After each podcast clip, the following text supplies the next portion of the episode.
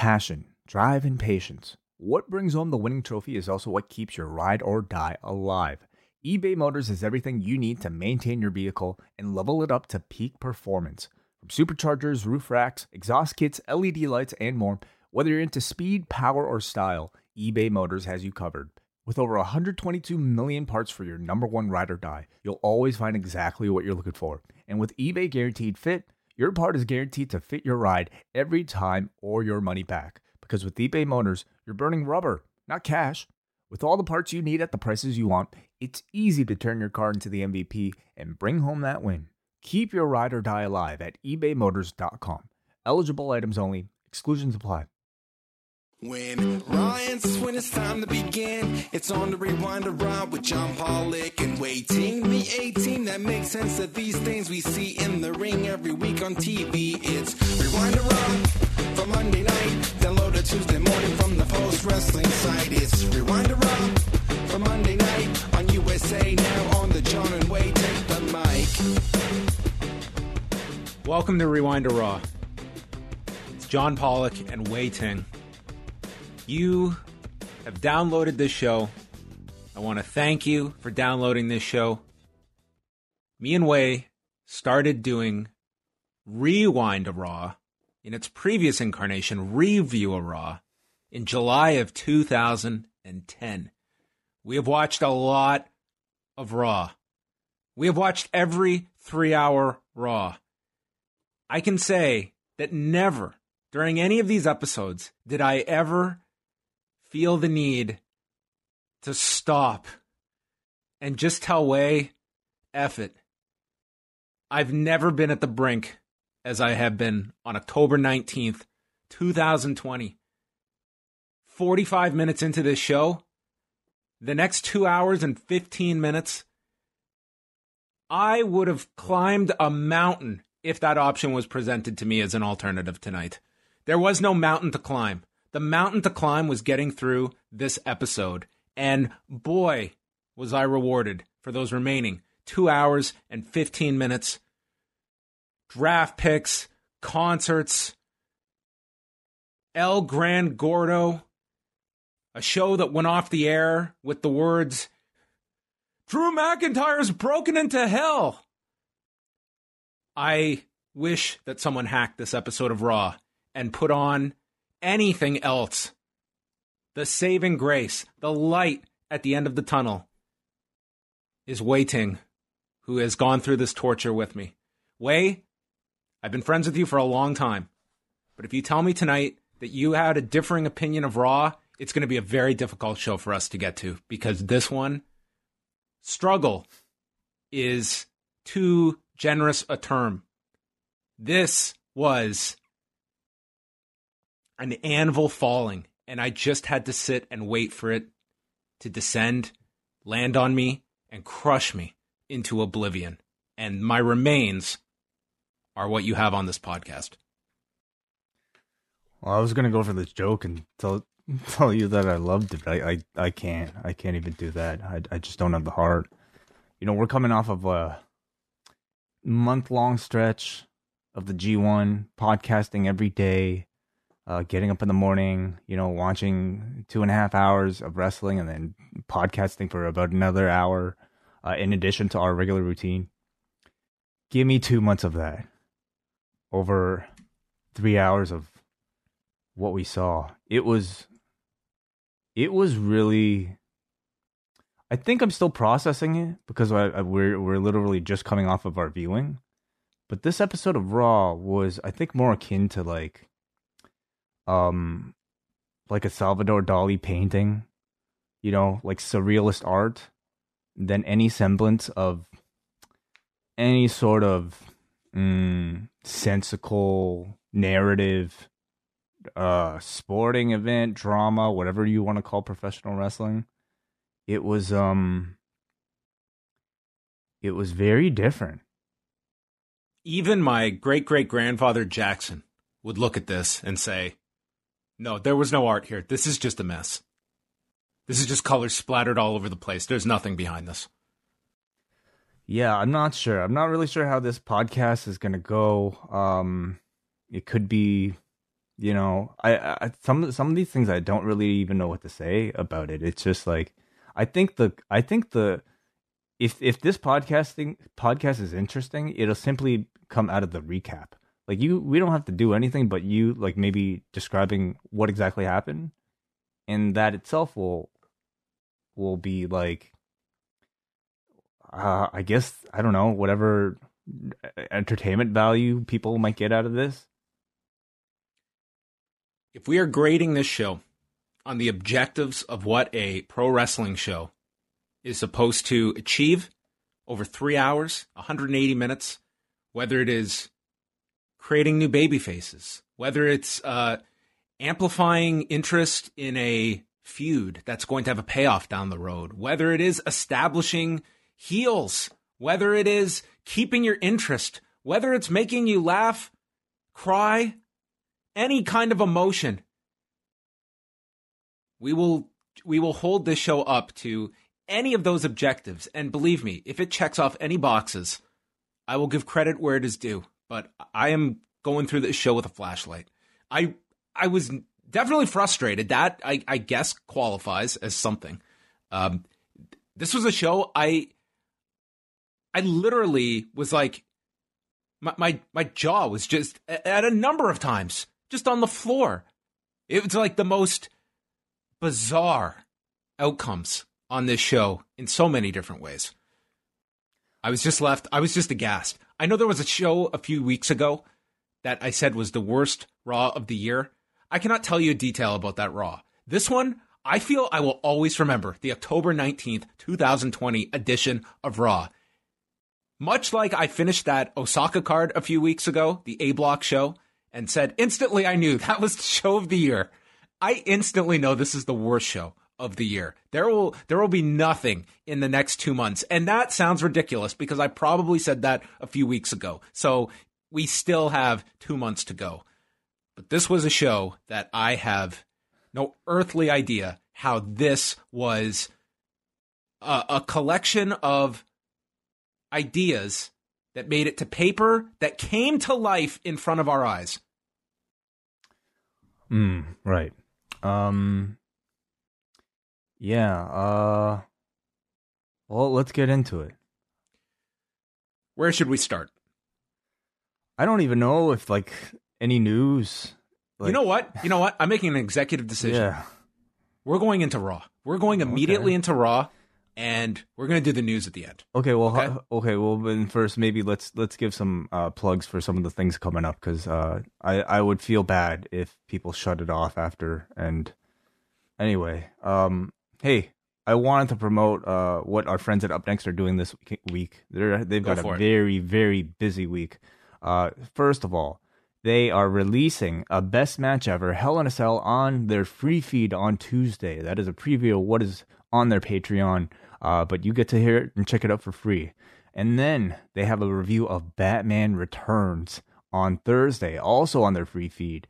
And beyond that, Bound for Glory review this weekend uh, with Nate Milton, Davey Portman, and they are going to be doing, or at least Davey will be, doing a watch-along on the Up Next YouTube channel, youtube.com slash Up Next, and they will be back on Sunday for a Hell in a Cell watch along at youtube.com slash up next. So uh, very busy people, our friends at the B D E.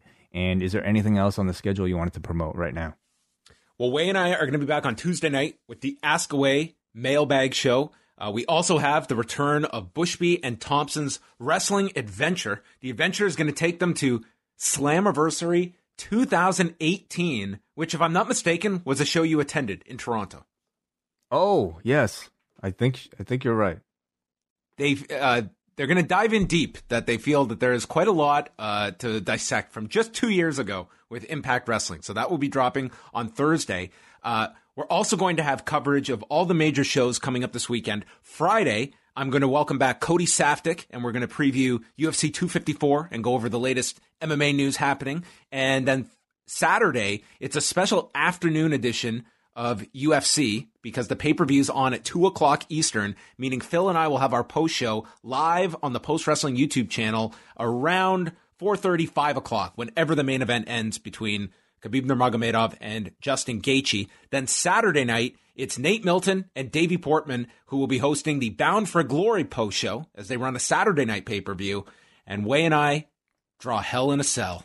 Wei, we're going to break into hell on Sunday night with our post-show airing immediately after the pay-per-view for our double-double ice cap and espresso patrons. Um, I don't know what to expect for that. I'll tell you what to expect. I guarantee you, okay? I guarantee you that'll be a good show. This always happens. Like, the the T V is just bad shit, crazy, nonsensical, awful. And then the pay-per-views, because you're leaving everything up to the performers, they always deliver. So I have faith that Hell in a Cell will actually be good. Well, we've got four matches for Hell in a Cell. Three Hell in a Cells and Jeff Hardy versus Elias. I believe that is our lineup as we stand right now. Okay, I take it back. Well, we'll see. We'll see what kind of a show they uh, they put out. Uh, but all of the shows you can find up at post wrestling dot com, post wrestling cafe dot com. That also uh, contains all of our G one shows, including Sunday's final, uh, where W H Park, the recently returning W H Park here to Canada, joined us for a full rundown of the finals and providing his top ten matches and bottom ten matches of the G one, as well as Chris Engler going through the results of a very heated uh, contest with the C Block winner crowned and our listener uh, contest winner announced as well. Yeah, if you happen to enter, but you're not a patron of the site, you can go to the forum and go to the G one Predictions Contest thread. I can announce right now that we have one singular winner, and I will say his name, Sasira. Congratulations to you for winning the whole thing, and uh, congratulations to all the runner-ups, too. Check and see how you did. All right. Raw from Monday night. What starts us off, Wei? It's the new theme song for Raw, The Search by N F. This was the same song that they used for the Bianca Belair promo on Friday. Yes. And, you know, you and I both really liked it. It seemed like a lot of people liked that Bianca Belair thing. And I guess they liked it so much, they're just like, hey, this rap stuff is pretty good. Let's just use a lot this of positivity for- to this song. What's what's the way we can... Well, we'll replace the old one, and by the literal definition, we're going to burn it to the ground. Yeah, yeah, that's right, yeah. I mean, this new rap thing, it's like, man, like, they should make more songs like this. But for now, I guess uh, we've got we've got uh, this one um, that they like enough. So, yes, the new theme song to Raw. I think it's great. Tonight, the main event is the Viper's message from hell. Uh-huh. Stick around. It's coming up. Alexa Bliss is inside the, the ring, and she announces, Monday Night Raw, he's here. Let him in. The Fiend makes his entrance and stands with his prom date, Alexa Bliss, as Retribution storm the ringside area, and they just stand motionless as the Retribution members surround them. Ollie puts up his hand, the lights go out, Fiend and Alexa disappear, and then the lights come on, and the Hurt Business come out. They all start fighting, Retribution is sent to the floor, and Cedric lays them out with a dive. So we come back, and after all these months, we're getting it now. Retribution versus the Hurt Business, eight-man tag. Well, first, I mean, just getting back to that initial interaction between the Retribution uh, and, and the Fiend, um... I I I wonder if there's like an attempt to play with, with the lights on, lights off thing. Um I and I guess at the in the end the Fiend won the lights off gimmick.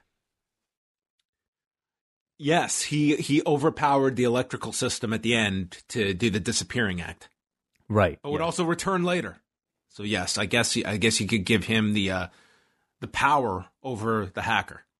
You also have the Hurt Business basically coming in here. I mean, they are total baby faces still. You know, anytime they are opposed to Retribution, I mean, they, they're working like baby faces. You have Cedric sending us to a commercial break with the Topic on Hero. You know, like there's no doubt that they are like full-on baby faces in this segment.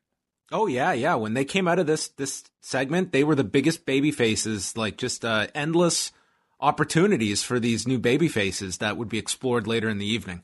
But for this match, dude, Retribution just got the shit beat out of them for eleven minutes. The Hurt Business is destroying these four. T-Bar and Mace try to distract Alexander, so they tag out to Ali.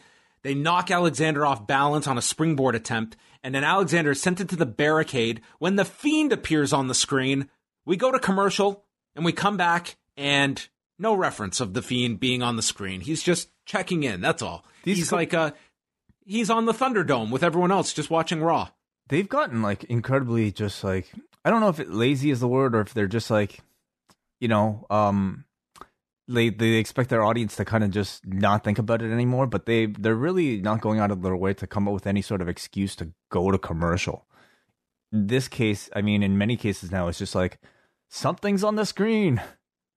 Silence. Yeah, Let's which, go to commercial. Which is really a counterproductive measure when the thinking is, okay, let's do something that's going to keep people's attention, that is, what's the Fiend going to do now that he's shown up? And when we come back and he's not even referenced, it's like you, you've you've destroyed that technique of holding people's attention over the commercial break.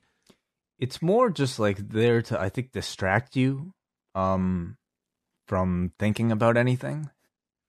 And I guess the hope is that by the time the three minutes are over after these commercials, you'll have forgotten what you just saw. Lashley is in. He spears T-Bar, but Ali makes the save. Then Ali begs off from Lashley, and T-Bar comes from behind to grab hold of Lashley, who reverses, applies the Hurt Lock, and T-Bar, the menacing T-Bar, taps out. I'm done. ten fifty-seven. I was astounded at this. The just, and even more so by the end of the night, that this was even done for any reason.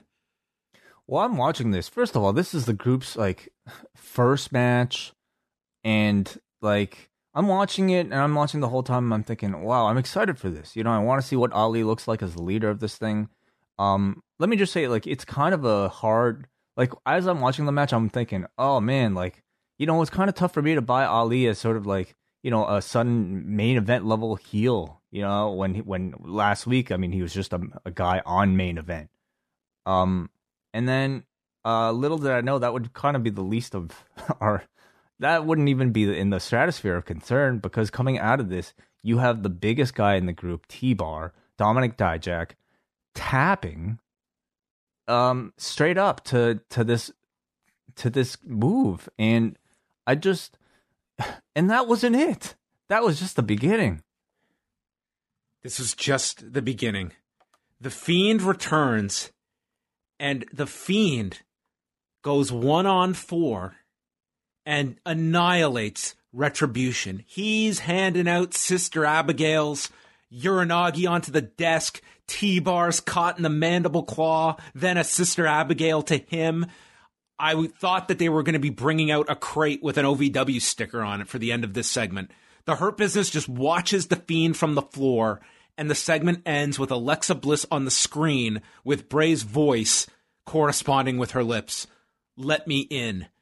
Uh, it seemed like uh, Retribution uh, was being let out, or at least the air out of their sails was certainly out by the end of this segment. I was astounded by this. This was so one-sided. It made zero sense to me. They're not writing off these characters, clearly, based on what we'd see later in the night. But that's what this totally felt like. It felt like they just decided, this, we're done with this gimmick. Because that's how it felt after the first fifteen minutes of Raw. Could you imagine Bash at the Beach nineteen ninety-six? Okay, Hogan, Hulk Hogan reveals himself to be the third man. The very first match that the three of them have. They lose at War Games. Kevin Nash taps out. That's it. W C W saved. I guess it wasn't in that much of a threat. I couldn't believe this. I mean, like, they didn't even wait to cash in on a pay-per-view before killing them. Like, they did it in the first segment of this season premiere. I I have no explanation. Like, I thought after this, oh, okay, we're not even going to hear Ollie's explanation. Uh, but they they did go there, so they still have faith in this. I guess they still intend on using this. But to me, this felt like an immediate write-off. Like, this felt like they were, you know, over the week, they had somebody had decided, oh, Retribution have no credibility as top heels on Raw. Let's replace them immediately with The Fiend. That's the feeling I got coming out of this segment. So I that- felt like, okay, they're going with The Fiend as a babyface, and they're like giving up on this act and just giving everything to the Hurt Business. It's like, okay, like, and then the Hurt Business, we got to remind you, no, no, they're they're heels, which we would get later later in the night. This was absolutely astounding. Yeah, it was insane. Like, I mean, um, I don't know. Like, so I've learned to to watch these shows enough to maybe. They might have some semblance of a long-term plan um, in their mind that might make all this stuff work out. But God, like the, I, the long-term I, plan is that you don't remember this. That's the long-term plan, man. Perhaps, but it's just like after all that, you know, like after I think like going Months. through the going through, yeah, and but then going through the work of revealing Ali as the leader, which I think was met with a lot of positivity, and then you know having like this really convenient wrap up for them. With with the whole time the the whole hacker thing, like the thing they did afterwards, it was fine. It was perfectly good, but to do this before that, I don't understand. Why wouldn't you have at least aired that video first so that we could hear these guys? I mean, I wouldn't have booked them booked this dude to tap out either way, but like, man, it was just like Slapjack is right there. Why couldn't you have at least had Slapjack take the pinfall? You took the guy who was like the stand-in leader before Ali. You did a tap out and. I mean, think, think of all the times we get these silly non-finishes because we can't beat either guy. And here you've booked another match where, I mean, if anything, this this Hurt Business has shown me that Cedric Alexander has become an ultra protected member of the roster. That's because true. Look at all, dude, Ricochet can't can't uh, pierce this guy's shield. Retribution can't get through. Dude, Cedric Alexander ain't laying down for anybody. He clearly made the wise career choice going with these guys.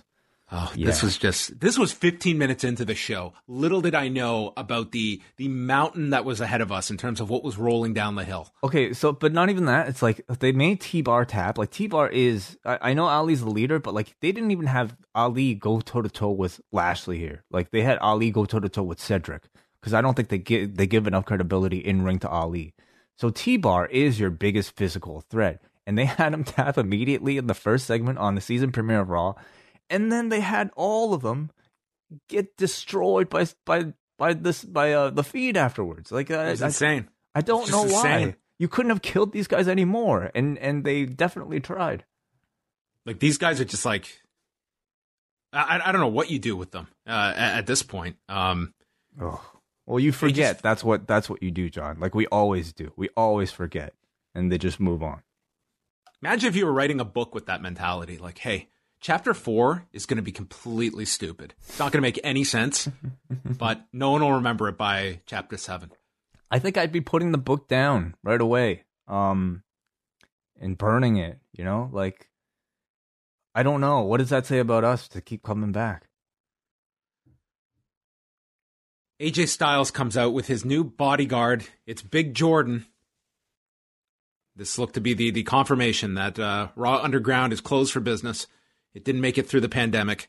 And, I mean, visually, this does look very impressive, where this guy literally towers over A J Styles from behind, uh, especially when A J is doing his, his hand-to-hand pose inside with Jordan standing behind him. And Jordan's Jordan's role is to look scary. That's it. That's the only cue he needs to take.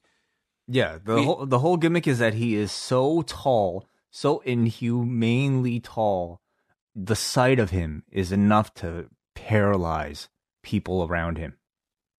Do you know what the best thing that ever happened to Jordan was? What's that? Drake Maverick going to N X T. Because they would not have been able to help themselves with oh. the, the dynamic of those two together. Hmm. Possibly. I, I, I guarantee you, I, I think they, they could have done a good job. Like, I would be interested in seeing that story. And I mean, not not to even say that this is like, this is just starting. You know, like, I can't be too hard on this one. I'm not being hard on this. Um, I'm going to be hard on what they did, but I don't have anything against this yeah. Jordan A J pairing at all. Um, Booker T is on the Thunderdome screen. man, dude, these these, these just look awful. These look when they like show these shit, people. Dude. Like they had, they, like at the end of the main event, it was like, "There's J B L," and I swear to you, you I would thought, never have known it was dude, J B L unless looked, they pointed it out. I was studying this image for like five seconds. I swear, I was looking at a Dorito and a cowboy hat. Like it was just an orange blob, and they're like, "That's J B L." Like, they look so bad, man. You know how uh, on the pandemic special for South Park that, that Cartman figured out how to like be on the, the the classroom Zoom call and just ditch it? Yes.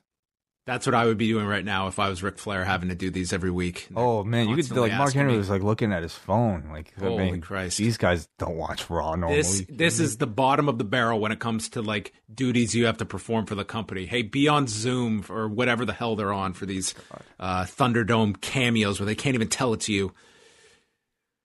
Styles says that Raw has finally drafted a true leader. He's the prodigal son. He beat Hardy and Rollins last week, proving it was never Monday Night Rollins, and he is the face that runs the place.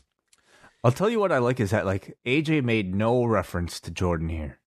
Like, there's no introduction. It was just like, here's this guy just following A J, this immense, immense man following A J. No story, no, yeah. like, oh, we ran into each other and, and catering. And A J is just, like, acting as if there's nothing unusual about this at all. I just said, man, you look, you look really tall. So A J took on Matt Riddle. Okay, this this should be documented in uh, How to Build a Babyface uh, one oh one. So the referee wants Jordan to leave, and he's starting to count, and Jordan grabs the referee's arm, and the referee just pleads with him to go to the floor. A J just says, well, you can do whatever you want. It was his first acknowledgement of this man existing. So he goes to the floor reluctantly, and he just stands there. I I think the like I found it amusing that like one of the first ideas that they had to introduce this Jordan to us as a, a very intimidating heel is that he he'll only leave a ring if a referee begs him. That's how please, badass please, man. he is. There's nothing I can do to enforce this. You're too big. Just can we just get on with this show? They All had right. the referee actually like. Like, bang. Come on, man.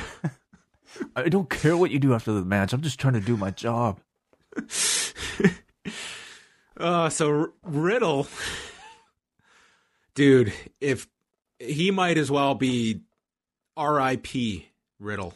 Because, my God, this guy was just scripted to be the ultimate geek. He goes to the apron. And he goes for a running P K, but Jordan stands in the way, blocking A J on the floor. So, so, dude, like a cartoon character that runs on the slippery floor, he slips to stop himself from r- kicking Jordan, and he has this frightened look on his face. Yeah, and no. they go to break. This was uh, this was our best cut to commercial break. Hey, Matt, look scared. Well, I don't think the dude is a very good actor to begin with. And when you're oh. trying to put him into this cartoonish storyline where he has to literally act like he's seeing a grizzly bear in front of him. Um, God, like, oh, th- this is what you got, man. This is pro wrestling. They had a match when they came back, and they were going, they were going back and forth.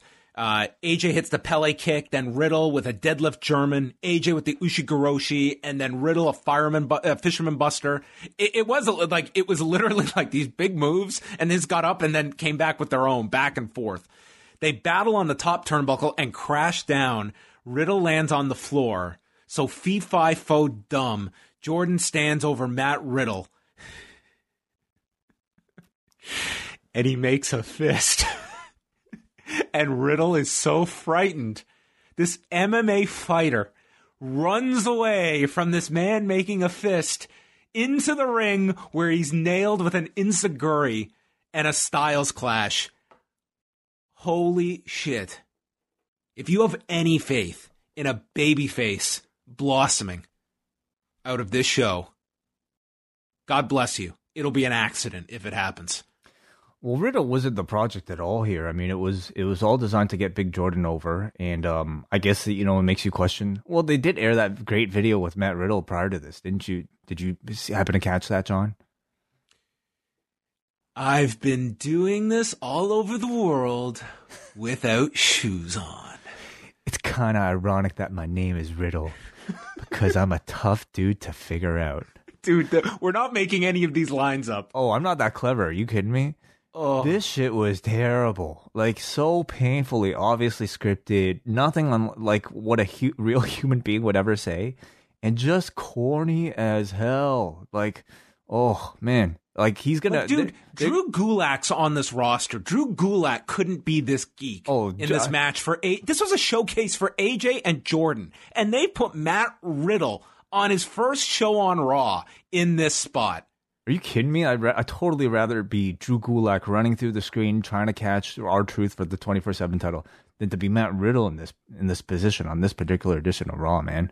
Like, um, my point is, who is your who is your more valued asset? Obviously, uh, they're much closer in terms of where they stand on the depth chart with Riddle and Gulak. Here's the problem, okay? They think that Matt Riddle being paralyzed out of fear um, at the sight of this Jordan is a legitimate form of distraction. I mean, they think it's as legitimate as, you know, like so, somebody uh, t- turning the music on on the Titantron to distract you for a roll-up. Like, this is the dude's ridiculous gimmick. And, you know, as we go through this episode of Raw, there are going to be things that'll, like, make you pull your hair out. But then, like, there are things that are so bad that I can enjoy them. And I think this might be one of those. Like, the, like Jordan visually paralyzing people just by being tall is so ridiculous. It's like that type of off-the-wall fucking crazy thing that, like, like a man getting his eye ripped out, leading to his daughter dating the attacker, or a group of terrorists getting contracts with the company that they've been terrorizing. Like, this type of stuff that's so insane that you just have to, like, you have to view it through the vision of a crazy sixty-year-old man suffering from dementia's mind, and there's a sl- there's a curious curious entertainment value, I think, attached to some of this stuff if you allow it. Charlie catches up with Drew McIntyre, and he takes over the interview. He grabs the microphone. When he met Randy Orton, he was twenty years old, and he realized Orton was the most evil, sadistic, and entitled person on the roster. All of this should have ended after the ambulance match, but you knew by attacking the legends how I would react, and now you've got another match, and I've had zero Hell in a Cell matches, while Randy's had seven. But life experience matters too, and I've been through hell. And I'm wearing black because maybe I'm going to a funeral, which was apropos uh, by the end of tonight. And maybe I'm going to show up for your segment later tonight. Uh, in all seriousness, this was a fine promo. It was a good promo, but it felt so incredibly out of place on this show. Like, by the end of it, it was like, I don't like think about this pu- at all. It was utter insanity, except for this one baby face that's an actual real baby face that they book like a baby face. He is, his gimmick is he's an actual baby face that fans can believe in and be behind. The whole thing is so, like, the whole three hours, like, felt so absurd that the one thing that actually made perfect sense, like, feels out of place. Asuka versus Lana. This was the entire focus for last week, was this battle royal for Lana to get her big opportunity. She avoids the Asuka lock by getting to the rope, got in a series of kicks. I was totally distracted because while Lana was on offense, this twelve-year-old on the Thunderdome kept putting his thumbs down in such an animated fashion while Lana was trying to attack Asuka. She goes for a roll-up, it's reversed into the Asuka lock, and Lana taps out in two minutes and twenty seconds. Thank you for wasting our time last week. Dude, they, this. they went through all the trouble to set that Lana match up last week as a challenger. And they just, like, zipped us right from that to the conclusion of this feud in the very next appearance from these characters. Like, to me, the whole point of like doing sort of this fluky mismatch person trying to get a title shot is to tell some story here. You know, like, oh, the odds are totally against Lana. Like, does she have something to prove? Does she have something up her sleeve? You know, what does Asuka think? Not one promo, not one uh, sound from Lana or Asuka. And the, I mean, you have to go on social media to get all that storytelling, I suppose. But there's no attempt at like, why not give us an insert promo or something, at least from Lana prior to this? Um, I felt like there was an attempt to like portray Lana as somebody, somebody who like gave, who did better than maybe everybody expected. But like in two minutes, the match never reached that level. In the end, it was just a squash, and Lana was just kind of, I mean, you know, just used as another, like, joke right here. For the Lana. You know what this felt like?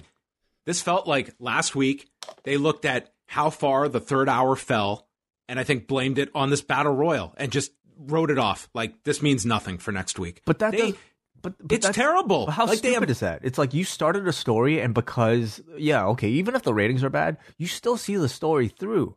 You don't just like, you might as well not do the match then. Because this doubles down that the next time, like, where does this slot your women's division? Lana beat everybody last week in that battle royal. Well, she won through via, via fluke. Like, I don't, I don't think she has any credit. Like, there was, it wasn't meant to give her credibility. She tricked her way into it. Well, that was that. Nia Jax and Shayna Baszler immediately attack. And yes, wash, rinse, repeat. Lana is put through the desk for the fifth time in a row. Yeah, like I don't, I don't know if like minds were changed last week or, or what, but like, um, I, I'm not even disappointed that they didn't actually give Lana a push or time to wrestle or anything like that. I don't really care. It's that it felt like they were trying to build a storyline. It felt like we saw the first chapter of a storyline and then we just zipped right into the end, um, with no payoff for the time that we invested. Nia Jax and Shayna Baszler continue their attack. Baszler's attacking Asuka. Asuka fights them off. She gets sent to the floor, or she sends Baszler to the floor with a hip attack, leaves with her belt. Jax and Baszler are still in the ring after the break.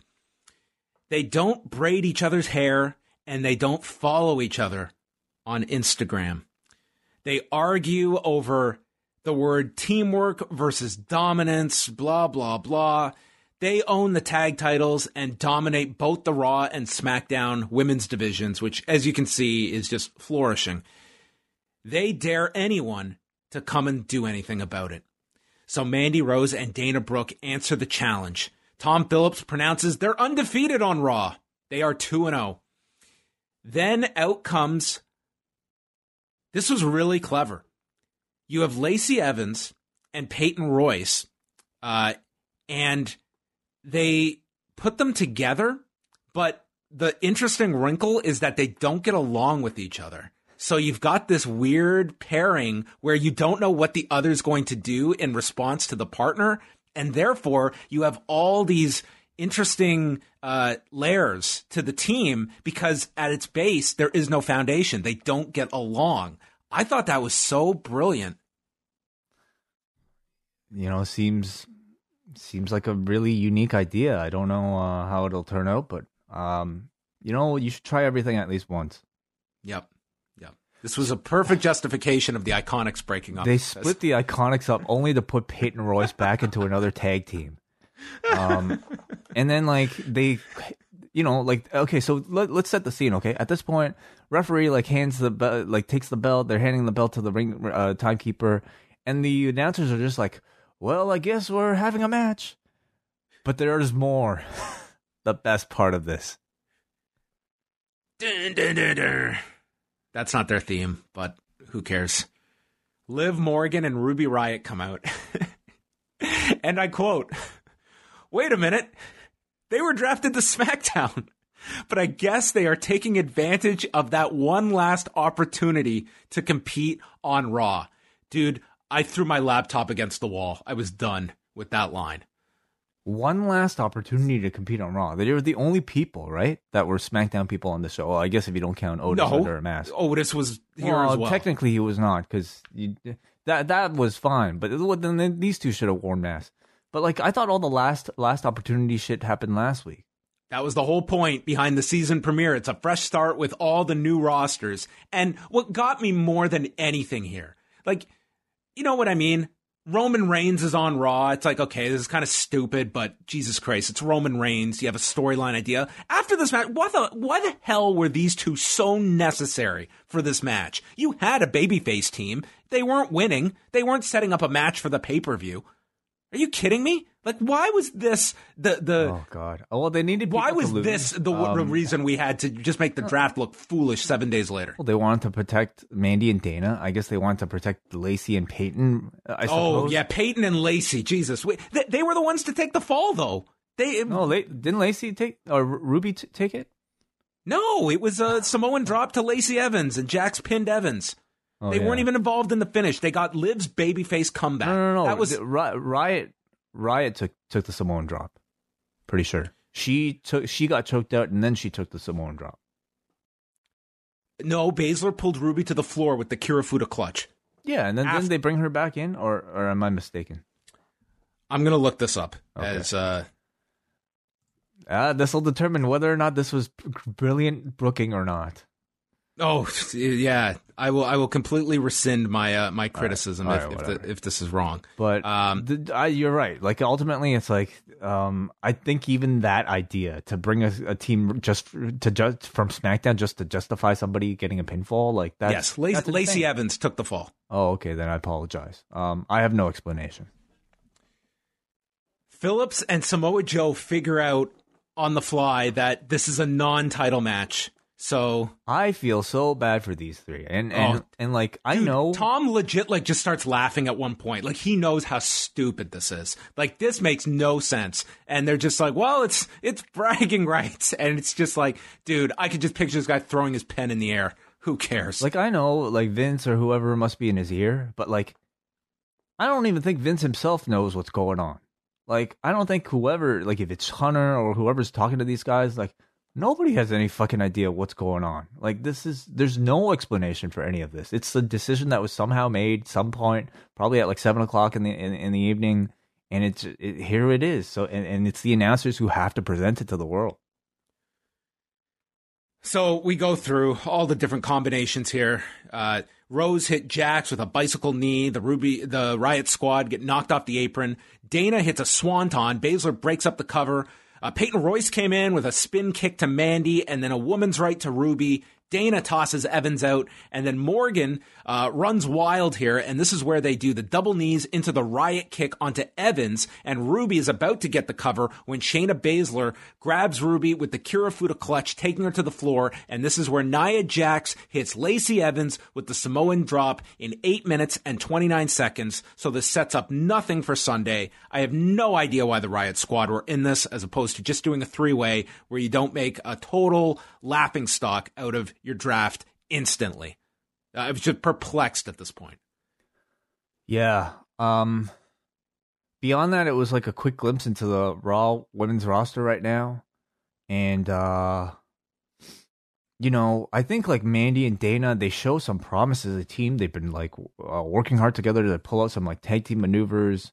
Um, but then it's like, man, they're still relatively new, I think, as as uh, performers and relatively low level compared to the standard, even though they're advancing. And then you got like Lacey Evans, you got Peyton Royce, and I thought you had Liv Morgan, but I guess I was wrong. They're SmackDown people. And you got Nia Jax. So like, as far as like you know, like the top tier people who can actually go, I mean, who do you have right now on this on this show? You've got like Shayna on, on Raw. This Asuka. Is it with like yeah, That's Shayna, Asuka. It. You know, like Charlotte, I mean, once she comes in, like, right. she is desperately missed. And I guess Mickie James, too, you could throw in there. But, like, man, it's like... Mickey's they, a free agent. Oh, sorry, yeah, she wasn't drafted, right. But, but um... Well, you know, like, it, uh, tag team matches might, might be good places for, I guess, developing talent. So, oh, man, we'll see.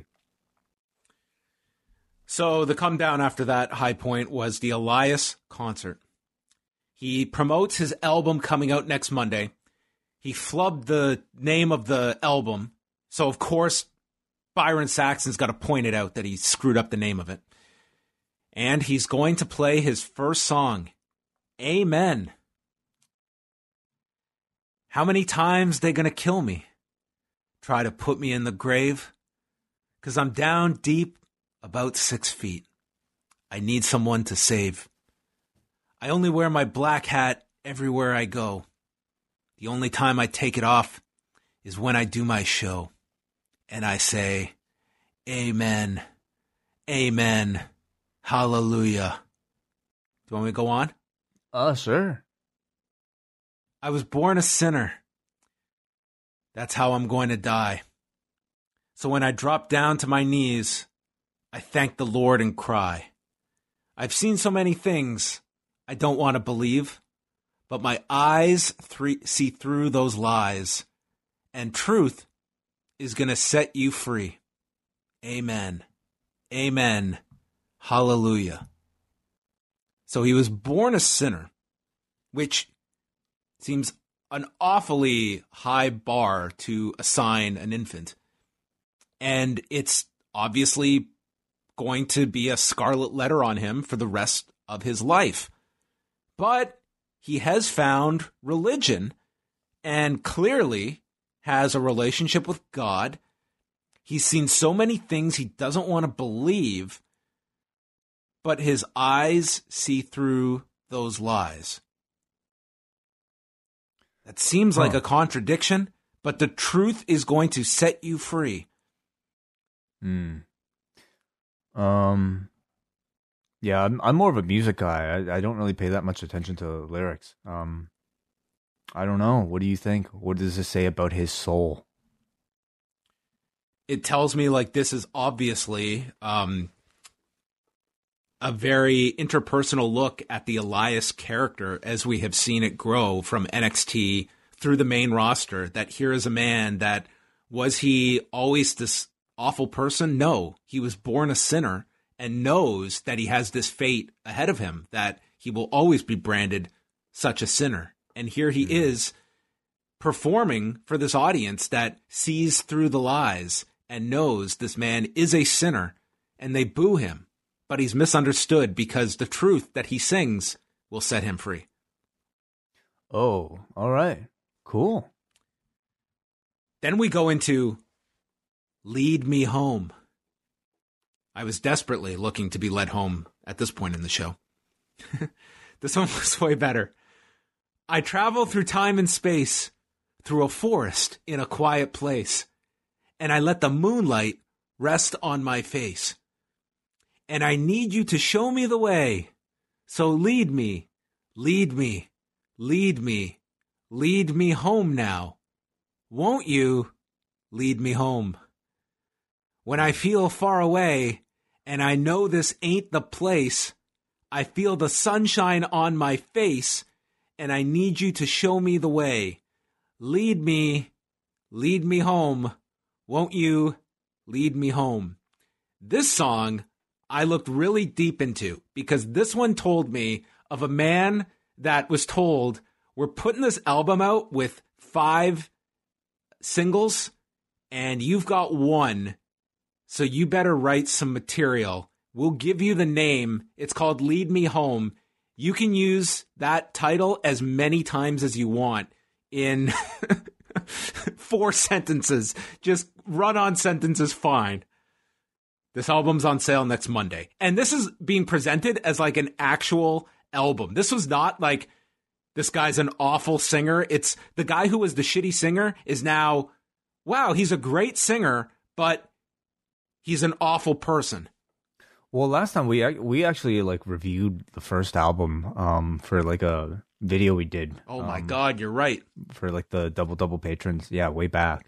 And that was like, I think, more of your classic like wrestling heel comedy album where he was like very much in character. Like, I wouldn't necessarily say he was like, I mean, he was trying, but it was more so done like strictly in character. These songs just felt like this dude's real attempt at being an awful Christian rock artist. Um, this was like, there's nothing funny or in character about these at all. You're, you're taking like A, an established heel, and you're trying to sell this album, so it doesn't really benefit you to make him like, like this character doesn't really work if it's like, oh, the music is really good. Like, he's a great singer. No one's thinking this, John. Don't worry. No one's thinking No, that. But that's how they're selling it. That's how they're selling it. It's Byron saying, well, he's pretty good. yeah, yeah. Um, I, I, uh, you know, like everybody, you know, is cooped up in their house during this pandemic, looking for a hobby, and I think anybody showing any form of uh, brand new creativity, taking advantage of their time in quarantine, is a great thing. So I'm really happy for Elias. He uh, came out with this project at the end of it, and um, I just don't, I guess, necessarily need it being pre- presented on a on my wrestling show, you know. Um, but it hey, was. Here's like, my question: if if Elias uh, decided to record this at uh, the Ting household, what commentary could I hear in the background from one of your parents as they listen to you performing, or Elias, I should say? Do you think they would be uh, encouraging this music or being a a harsh critic? Hmm. Um. Well, my uh, my dad might get into it a bit, but maybe like maybe by the fifth, take me home or lead me home, lead me home, lead me home. Maybe he would get a. We, a, he, we should a, have your brother tired. review this. No, the great James Ting should review this. Oh, I don't think I don't think he he'd be interested. He wouldn't get he wouldn't get through Amen. No, nor would anyone else. You know, but the live performance here, like I was expecting a lot more shtick. You know, like I was expecting a lot more, like, you know, typical Elias stuff. But instead, it was just like, you know, this like kind of like, I don't know, generic lip synced performance. Even though like they weren't even like making light of the fact that it was lip synced. It was just like, you know, like trying their best to let you to, to to be a real performance. And I'll tell you what's also weird is the fact that like at the end, because they have control of all the sound, they pipe cheers in. They didn't p- pipe in boos, like they were piping in cheers. So they, it was like they wanted to have the reaction seem like it was going to be positive, so that you might have a chance of buying this this album. But I mean, it's totally end, counter to the character. It's just heel. Like you're trying to do two things. You're trying to push a heel, but you're also trying to sell this album as being somewhat of quality. So it's a, it's a complete contradiction of what you're trying to engage from your audience. That you, the viewer at home, you're you're left totally conflicted at the end of this. I mean, you know, perhaps this this guy actually just wanted to like write some real songs, wanted to get some some some you know some messages out of his heart. And um, they're like, hey, W W E, you want to help me sell this? And this is it.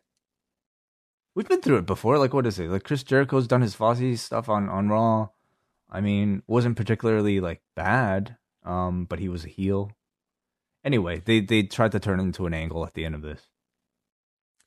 He hears what the fans are chanting, and he's going to do an encore.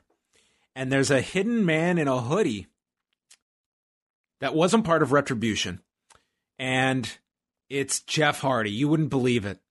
And he swings the guitar at Elias, hits the microphone stand, and ends the segment by yelling, "I didn't hit you with that car, man. No, Terry." Well, as far as interruptions go, I thought Jeff was pretty considerate. You know, he let, he let the man finish like his. He waited till the end. Yeah. Yeah. Can you imagine if like you are just, you know, like a first-time viewer of this T V show? Oh, season premiere? Maybe I'll give this wrestling thing a shot. I've heard all about it. This is my jumping on point. Yeah, I heard about this great thing called the G one. Let's see what's what's up. Everybody's raving about it. So you tune in to watch this sporting event, and instead you're presented with this awful Christian rock concert. And then a guy shows up saying, "I didn't hit you with that car, man." I, I think as a as a child, I, I'd be glued, actually. It, like, this show is so weird. Yeah. He should have... Uh, they should have played Amen over the hit and run attack with the lyrics, "How many times they're going to kill me," while in slow motion we watch the car take out Elias. "Try to put me in the grave, because I'm down deep about six feet. I need someone to save." Maybe that's where he came up with the lyrics. It's about the a car lot of time accident. To reflect yeah. on the hit and run from five months ago. Yeah. Uh, so this match, well, we assume it's happening on Sunday. Jeff never answered this challenge. Maybe oh, he did on Raw out. Talk. Yeah.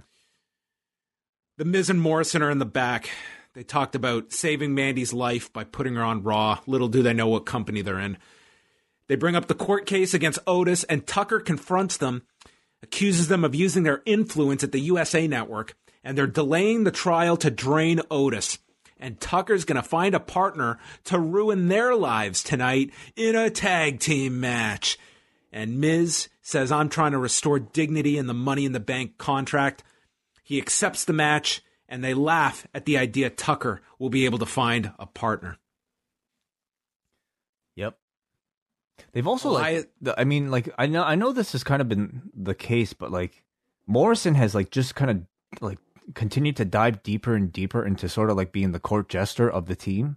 Like, he's when the they, idiot best friend. Yeah, when they started, I mean, they, I would say they were a bit more equal. You know, both of them were sort of the idiots, but, like, Morrison, I think, still had, you know, a bit more credibility as the physical physical guy of the group. Now he's, he's Johnny Drama from Entourage. I think that's his new role. Um, okay, yeah, I was gonna say, like, uh, didn't uh, he had his own Johnny? He had Johnny Bravo on Impact, right? Yeah. He became uh, he Johnny, Johnny Bravo. Bravo. Johnny Bravo's gotten getting like more of a push on Impact than Morrison is here on Raw. Morrison's become Johnny Bravo. Like he he's the idiot of the group now. Like he here he was like doing the echoing thing. Like he's uh, he's become like um like a Damien Mizdow type of character. Elias is in the back. Charlie, interview extraordinaire here. I take it that the Jeff Hardy interruption was not what you had in mind. It actually was, uh, Charlie. Funny you should observe that fact. I was hoping that he would take my head off with a, an electric guitar. He confirms it was not what he had in mind. He thought these interruptions were done. No one has reverence for his music, so he challenges Jeff Hardy to a match at Hell in a Cell before his album drops next Monday. All right.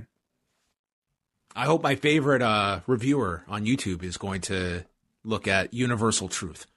Oh, yes. What's his name? Uh, laid back. Laid back. You should send it to him. I'll, I, I will. I will. I will send a request to review Universal Truth. I think this match should also be in a Hell in a Cell. Well, it's uh, there. There might be points where it's hell to watch oneself, but um. That's coming up on Sunday. All Kofi right. Kingston. Let's be. Let's get positive here. Okay? I can't, because at this point, I was so out of this show at this point that I know it's unfair to probably uh, what what's to come. I was just completely. My energy level was just sucked out of me by this point in the show, and we're not even done the second hour. Um. Yeah. Definitely. Like you know, uh, put me in a bit of a weird funk. Like so. Uh, honestly, like by the, by this point, it's like it's it was t- hard to to even like enjoy anything good unless it was spectacularly good. And I would say like what was to come in this segment was fine. Um. But yeah, maybe maybe um. Well, please talk about it. The New Day comes out, and Kingston and Woods cut a promo. Woods goes over his last year, tearing his Achilles. Then they come back. Blah, blah, blah. Sheamus calls. They're crying on SmackDown pathetic. And Kingston says they're going to spread their seed of positivity like Johnny Appleseed. So they start chanting Johnny Appleseed together. So Kingston takes on Sheamus, which Tom Phillips, uh, with a straight face, promotes. It's their first singles match on this brand in nine years. Historical. Wow. Do you remember the great clash of twenty eleven between Kofi Kingston and Sheamus on Raw before their SmackDown battles over the following years? I've been wondering that stat. You know, I wish yeah. somebody would compile it, and thankfully we had that. Yeah, this is the first time I've walked into this food chain in this specific restaurant in five months. Mm. Yes. So after an emotional farewell on Friday, Big E was on the screen watching the New Day, and he was also um, shirtless. Yeah, well, how else would you know it was him, you know? Like you could, it was just like a avatar. It blown up into full screen. It's like a five hundred pixel by five hundred pixel avatar blown up into like a H D T V. So Kofi went for his trust fall. Sheamus caught him and drove him into the apron. That was our commercial break. Kingston caught him with a leaping stomp. Uh, Sheamus applied the cloverleaf and then pulled Kingston back, but Kingston turns into a cradle. Trouble in Paradise, but he tumbles over Sheamus and they just kind of fall down. Sheamus hit an Alabama slam, and then Kingston did this new move, a Russian leg sweep off the turnbuckle, and then crucifix into the Trouble in Paradise. Kofi wins in thirteen minutes and twelve seconds. It was late in the show, and it was long, and I was uh, just... I- I'm sure this was fine, but I-, I didn't feel this match. It was an overall okay match. Um... Moving on. Mark was Henry it. was on There's the screen. There's no, really nothing else to say about it, at least it, uh, except for the fact that it, was, it wasn't it was really offensive. Nine years in the making, Way. Nine was, years since these two have fought on Raw. Nine years. It was inoffensive. It was like nothing I could even... I'm almost disappointed because I've, I've started watching the rest of the show just with like expecting to just see like what crazy, crazy booking decision they'd make next. And when we get something straightforward like what we just had with Kofi Kingston beating Sheamus... Um, his first singles match on Raw. Um, it was it's almost a little bit disappointing, but yeah, there's nothing wrong at all with it, with with the, what happened there. But yeah, it was fine. You're like the guy that comes home at the end of the day, and someone asks, "How was your day?" And like your litmus test is, "I didn't get murdered. I didn't get knifed. No one shot me. It's great. It's a great day." Well, listen, like, let me tell bar. you, when when you when you go to work and you've had a week of knifings and shootings and people dying, I think coming home for a day where that doesn't happen, you're like, you can be pretty happy about that. Yeah, there's something to be said for that. Retribution is in the back. This is their rebuttal to that opening segment. Ali says that the Fiend and the Hurt Business made a mistake. Did they? Ali says that his power is creating chaos. And all I need is a laptop, a cell phone, and one click can make someone's world come crumbling down.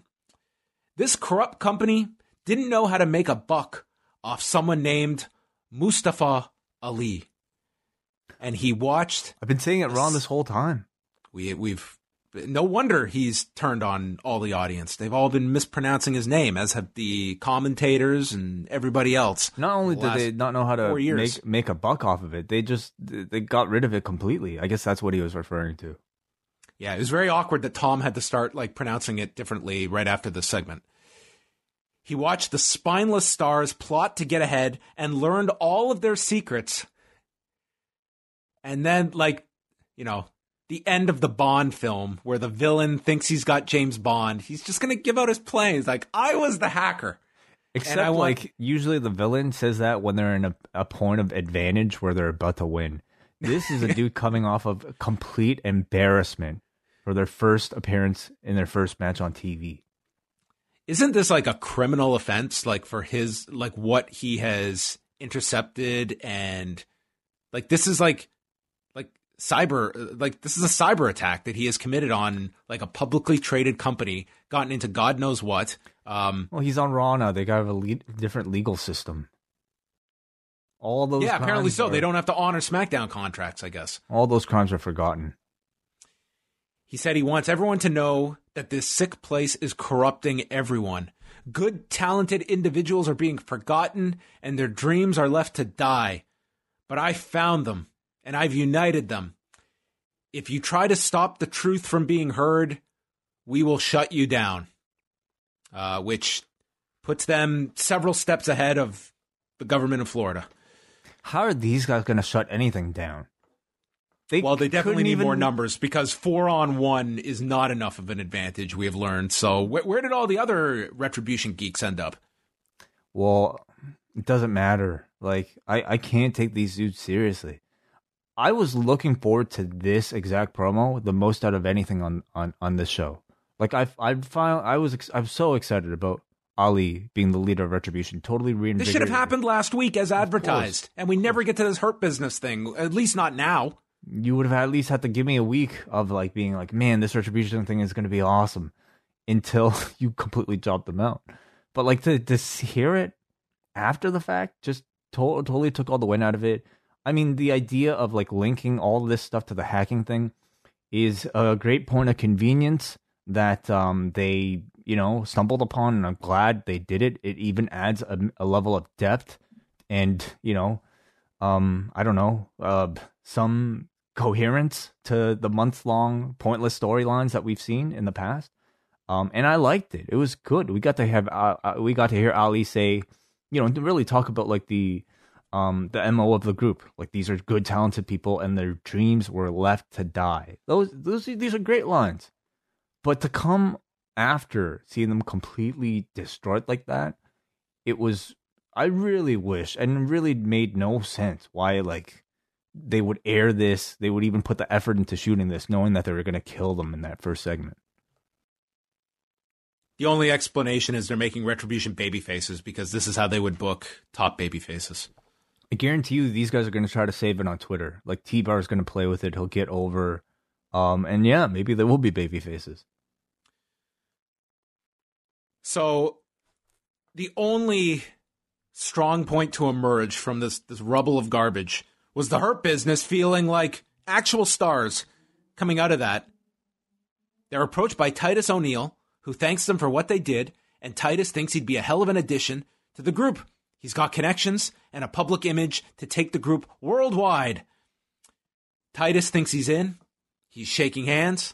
Lashley does the "where do you think you're going" bit and doesn't let go. And they jump Titus. So just course correcting anyone that might have thought, wait a minute, these guys, the Hurt Business, man, these guys kicked some ass tonight.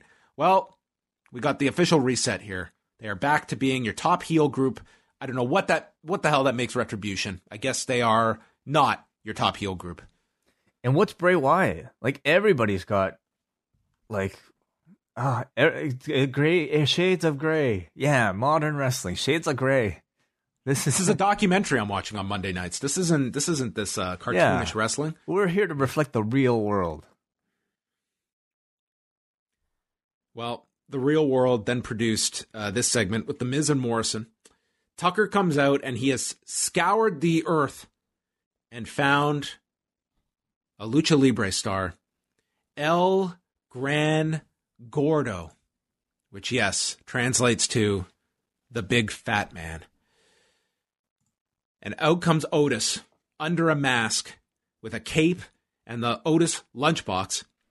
Miz calls it out. He says, "That's Otis." Otis does his best or his worst to try and speak Spanish. Tucker says this could be the next Rey Mysterio. Miz says this guy looks like he ate the Lucha House Party, runs him down. You spit on everyone that held that Money in the Bank briefcase. It changed my career. You make a joke out of it because you are a joke. One of us looks like a star. I've represented this company in all forms of media. I'm championship material, and yet these people boo me. And they cheer Otis because he's the underdog story. Well, it's because people feel sorry for you. I know how to play the system, and that will separate Otis from the briefcase. A mask on a pig still leaves you as a pig. Listen, I thought Otis was hilarious as this character. But this week after the draft and what had already happened on this show with the Riot Squad and everything, I just thought, like, why didn't they just keep Otis? Why didn't they just put Otis on Raw? If they had these clever ideas, they want to continue this feud with The Miz. They want him aligned with Tucker. They're doing stuff with Mandy again. Like, why didn't they just put Otis on Raw? Um, why is this guy on SmackDown away from all these people? Well, I can't tell you when maybe this idea of, like, Otis dressing up as a luchador was, was proposed. But, I mean, you you know, if you just had him straight up on Raw, you couldn't do the story. You couldn't do, like, I liked the idea. I thought this was clever. Like, I thought it was, like, you know, the idea that Otis, his girlfriend, his best friend are all drafted on a singles show and he's stranded on SmackDown. Him trying to come up with ways every single week to try to get on Raw. I I think that's funny. I think that's that's. Well, like, why did good. he have to hide? Why did he have to hide under a mask? Because then, because he's not technically supposed to be there. He's he's he's a SmackDown guy. This hard and fast rule. Yes. Well, to, to you have to suspend your disbelief that they completely respect that rule. Um, so had he been on Raw and drafted to SmackDown, that means that then he could have showed up tonight because he had a last opportunity. Yeah. So Tucker could be on SmackDown this week. Uh, he has one more opportunity, right? I don't know how those last opportunities work. I mean, I th- I thought they ended like the day of the draft. They didn't. So I guess it's the day of the season premiere is your last opportunity? This week it is. Okay. So I don't know, dude. Whatever. Like, I, I, I think you can... I, I understand why you, you would hate this, because it's in it's a part of the whole breakdown and disrespect of this draft, these these kind of brand boundaries that they've completely pissed all over. But I think in a vacuum, if you just think, oh, two brands, this guy is dressing up as a luchador to go see his best friend. I, I don't disagree. I don't disagree. It's completely because of everything else that surrounds it, and probably the timing of it too. But I mean, Otis was very funny here. He's very entertaining as this character. So you're right. Like, in a vacuum, I didn't have much issue with this. But I will say the other thing is, I mean, he he's only strictly here for, for, for Tucker. I, there's no indication that Otis and Mandy are even a thing anymore. Um, so they, they did the segment with them later, kind of. Oh, I must have missed that. Oh, no, they did. Uh, well, we'll get to that later. I mean, it wasn't a big thing, but they did have Mandy uh, come up to Otis and present him with a ham. Oh, I totally. Well, he was that. Under the mask. Okay. So we had our tag match with Tucker and Otis against Miz and Morrison. They got the heat on Tucker, and Morrison made Tucker do the Tanahashi self-hug by straightjacketing him. Gordo gets the tag and runs wild, including a flying arm drag and a cartwheel. Uh, there's a power slam. Morrison saves. Then Tucker slams Morrison. Miz goes for the skull-crushing finale when R-Truth strolls through the ring and is chased by Drew Gulak and Tozawa. The whole point of this was for Lince Dorado and Gran Metalik, who are below the basement of where anyone is on Raw. Man, they come out. We didn't even get a payoff for that Kalisto thing. No, and you're not going to get one. Dorado and Metalik were solely there to do a double take looking at Otis dressed as the luchador, uh, which Otis also came out to Grand Metalik's old theme song. That was the whole point of this segment, and or at least their cameo. Uh, and he hit the Caterpillar on Miz, Otis bomb, and pins Miz in four thirty-nine, and they danced. And then in the back, Otis... Gore, or sorry, Otis, Tucker, and the New Day are dancing as Wood, Woods plays the trombone, and Mandy Rose presents Gordo with a ham, and she starts dancing too. Right. Okay. So, yeah, I don't know. I don't know if this would continue or if this is just a one-time thing. Well, they've got to do this lawsuit thing. It's got to, like, they're they're not dropping that. They're continuing with that. So you've got to have some... Yeah, you're going to have to keep doing this. I'm sure they're going to continue with this Otis thing showing up, like, with this character or, or different identities. Yeah, I and I think for all their sakes, I hope so, because certainly for Tucker um, and certainly for Otis, like, as a singles, I, I think he's actually weaker without Tucker's by his side and, and, you know, Tucker without question. Even Mandy, like, there's a lot more story, I think, to be told in that relationship. Firefly Funhouse. They have moved over to Raw. Bray packed the mallet, the sheep mask. He did not pack Wobbly Walrus, who I guess uh, is loyal to SmackDown. Yeah, um, I think he's he's going to be busy there for a while. What was Wobbly. This racket thing he pulled out? I didn't know what this was. It was obviously a reference to something where the uh, like the the light went off in his head.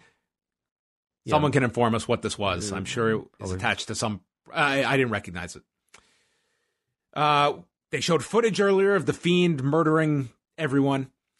Ramblin' Rabbit says he wants to be a better husband. Bray didn't know he was married. He'll be a better friend to him. And they show all the times that Mercy the Buzzard murdered the rabbit. And Bray put him in a blender and mashed him with the mallet. Bray tells him the past is in our heads, but the future is in our hands. And then Buzzard eats the rabbit. The door knocks. Alexa Bliss enters the funhouse and says... Well, Barbie, we're just getting started. Uh, yeah. Did he have, like, did he have it for, like, the Orton feud? The, the, the racket? Was this a sign of the, uh, the, uh, what was it? The, the, the Sister the horror, Abigail? House thing? Of Horrors? Yeah, was this, was this something like that? Maybe. I don't know. Okay.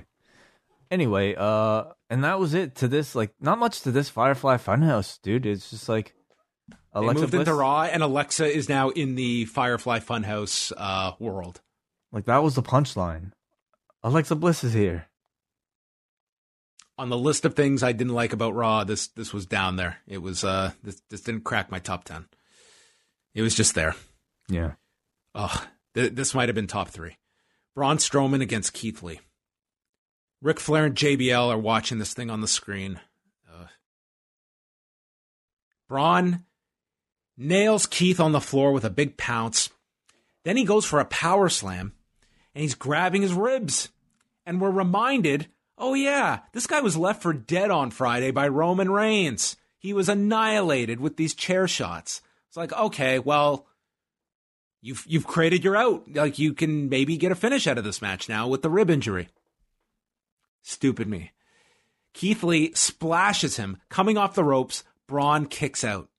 Braun then misses in the corner, gets leveled by Lee. Braun can't stand up, but when he does, he headbutts Keith Lee low, follows with a running boot, and dude, Braun Strowman pins Keith Lee in three minutes and eighteen seconds. So I guess Keith Lee had an, an extra minute that Lana didn't get.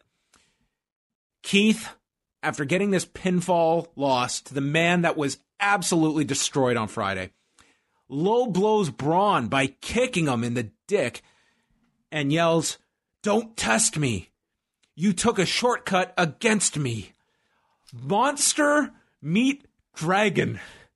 You have tangled with the wrong one." Which is funny because I was once walking home late at night, and these guys got into a street fight, and the one dude uh, leveled this guy with a big punch and said, "Monster meet dragon. You have tangled with the wrong one. You oh, took a God. shortcut against me." So, dude, Matt Riddle, Keith Lee, Retribution, dude, like, this was a just absolutely detrimental show to some of these people. Like, why was this match? I have, I'm done, dude. Like, okay. I don't understand uh, any of this. Well, Braun Strowman had to eat eat a uh, a loss, and a big one at that, to Roman Reigns. Got got the shit beaten out of him, and so they're thinking is, we got to rehab Braun, okay? And they also didn't want to have Keith Lee lose a straight match, so they had Strowman like use pick up the art of the covert low blow from Roman Reigns to get out of this match. Um. And they tried to have Lee, like, I don't know, uh, get some semblance of revenge by low-blowing Strowman and saying, "Don't test me."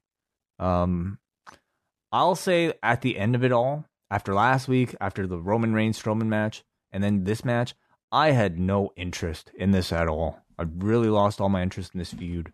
Um, na- like, all that shit, and then now we're getting a, a feud over low blows is...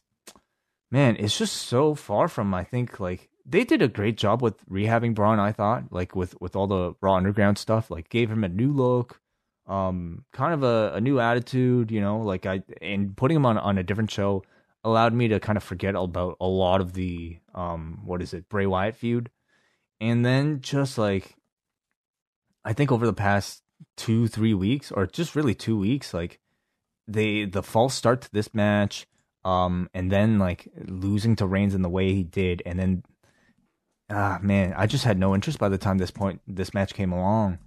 So it continues. Um, but man, like the story has hasn't necessarily been good.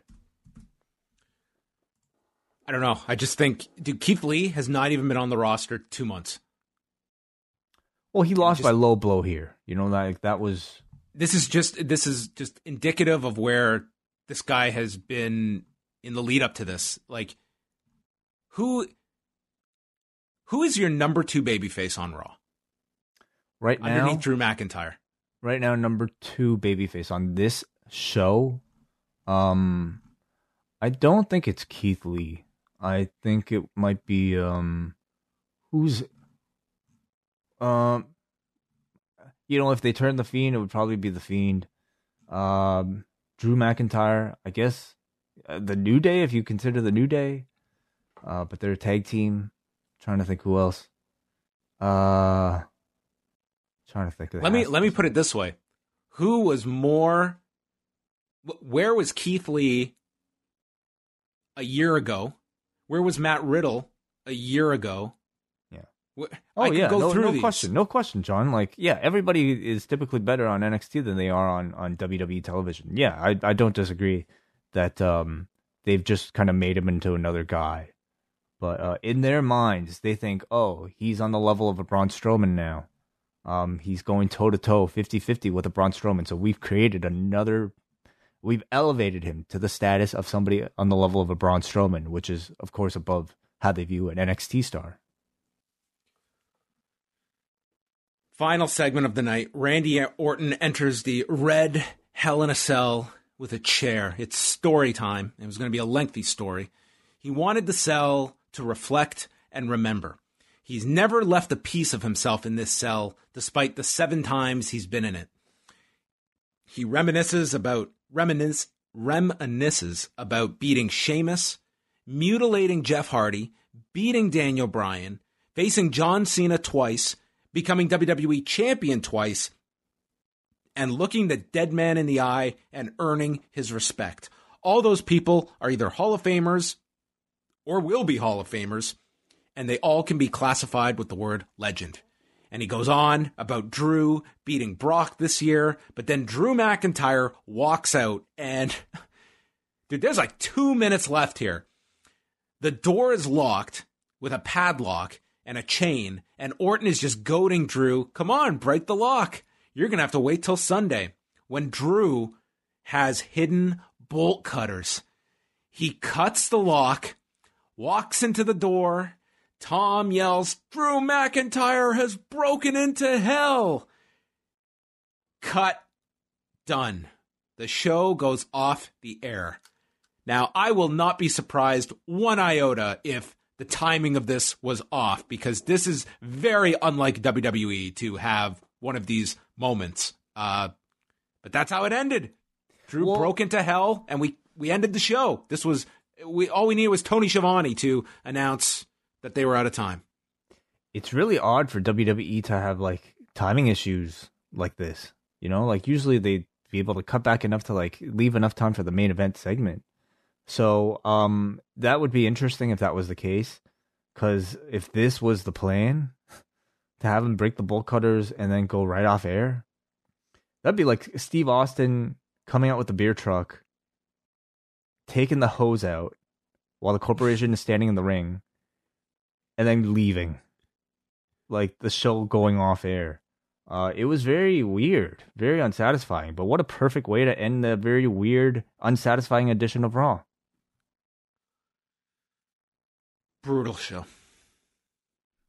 It was fucking awful. Like, it was, even somebody like me who often takes pleasure in like really terrible things. Um, it was, I think in twenty years, we can look back at this edition of Raw.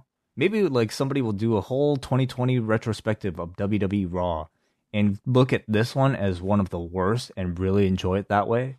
You might even enjoy like us talking about it on this review, but man, sitting through it live, like on the day of, um, it was at times boring. It was at times um, completely confusing, and uh, well, it was special. And I'll just say that it was a special experience. Yeah, I, I don't know if you just chalked this up to just a show that was just the perfect storm of awful, but I would say that when you're looking at what are what are the best stories going on in W W E, it's Roman Reigns, it's Bayley and Sasha. I would even put like the Rey Mysterio stuff. It's like all of that is now on SmackDown and on oh, and Raw. I think that's by design. They want their best shit on on the Fox show. Well, I mean, it doesn't mean that you just have garbage here on Raw, but oh, that's that's were, what we got tonight. They weren't trying to make garbage, Sean. They were actually trying here. That's the that's the disappointing part. Man, yeah. Like I just thought this was a brutal show, a brutal, brutal I, show. Some of these um, booking decisions, I just like all the Retribution stuff. I completely am flabbergasted by. So I'm stunned by all of this. Like I think there's an, an, an like almost, I want to say a complete inability to build a babyface, but they got it with Drew McIntyre this year. Like, for all that you can say, like, they have done a fantastic job, and and Drew has done a fantastic job in that role. So I can't say that there's zero chance that they can build a babyface. But what I watched tonight, and even like a heel group in Retribution, like, it's just, it was absolutely stunning to me what we saw tonight when it came to like some of the booking decisions. And that's where you lay all your confusion at the door of, is just some of these absolutely puzzling decisions. Like, there are bad shows where things just don't go right, or there's a bad match. This one, it was just absolutely drive your head into the wall insanity.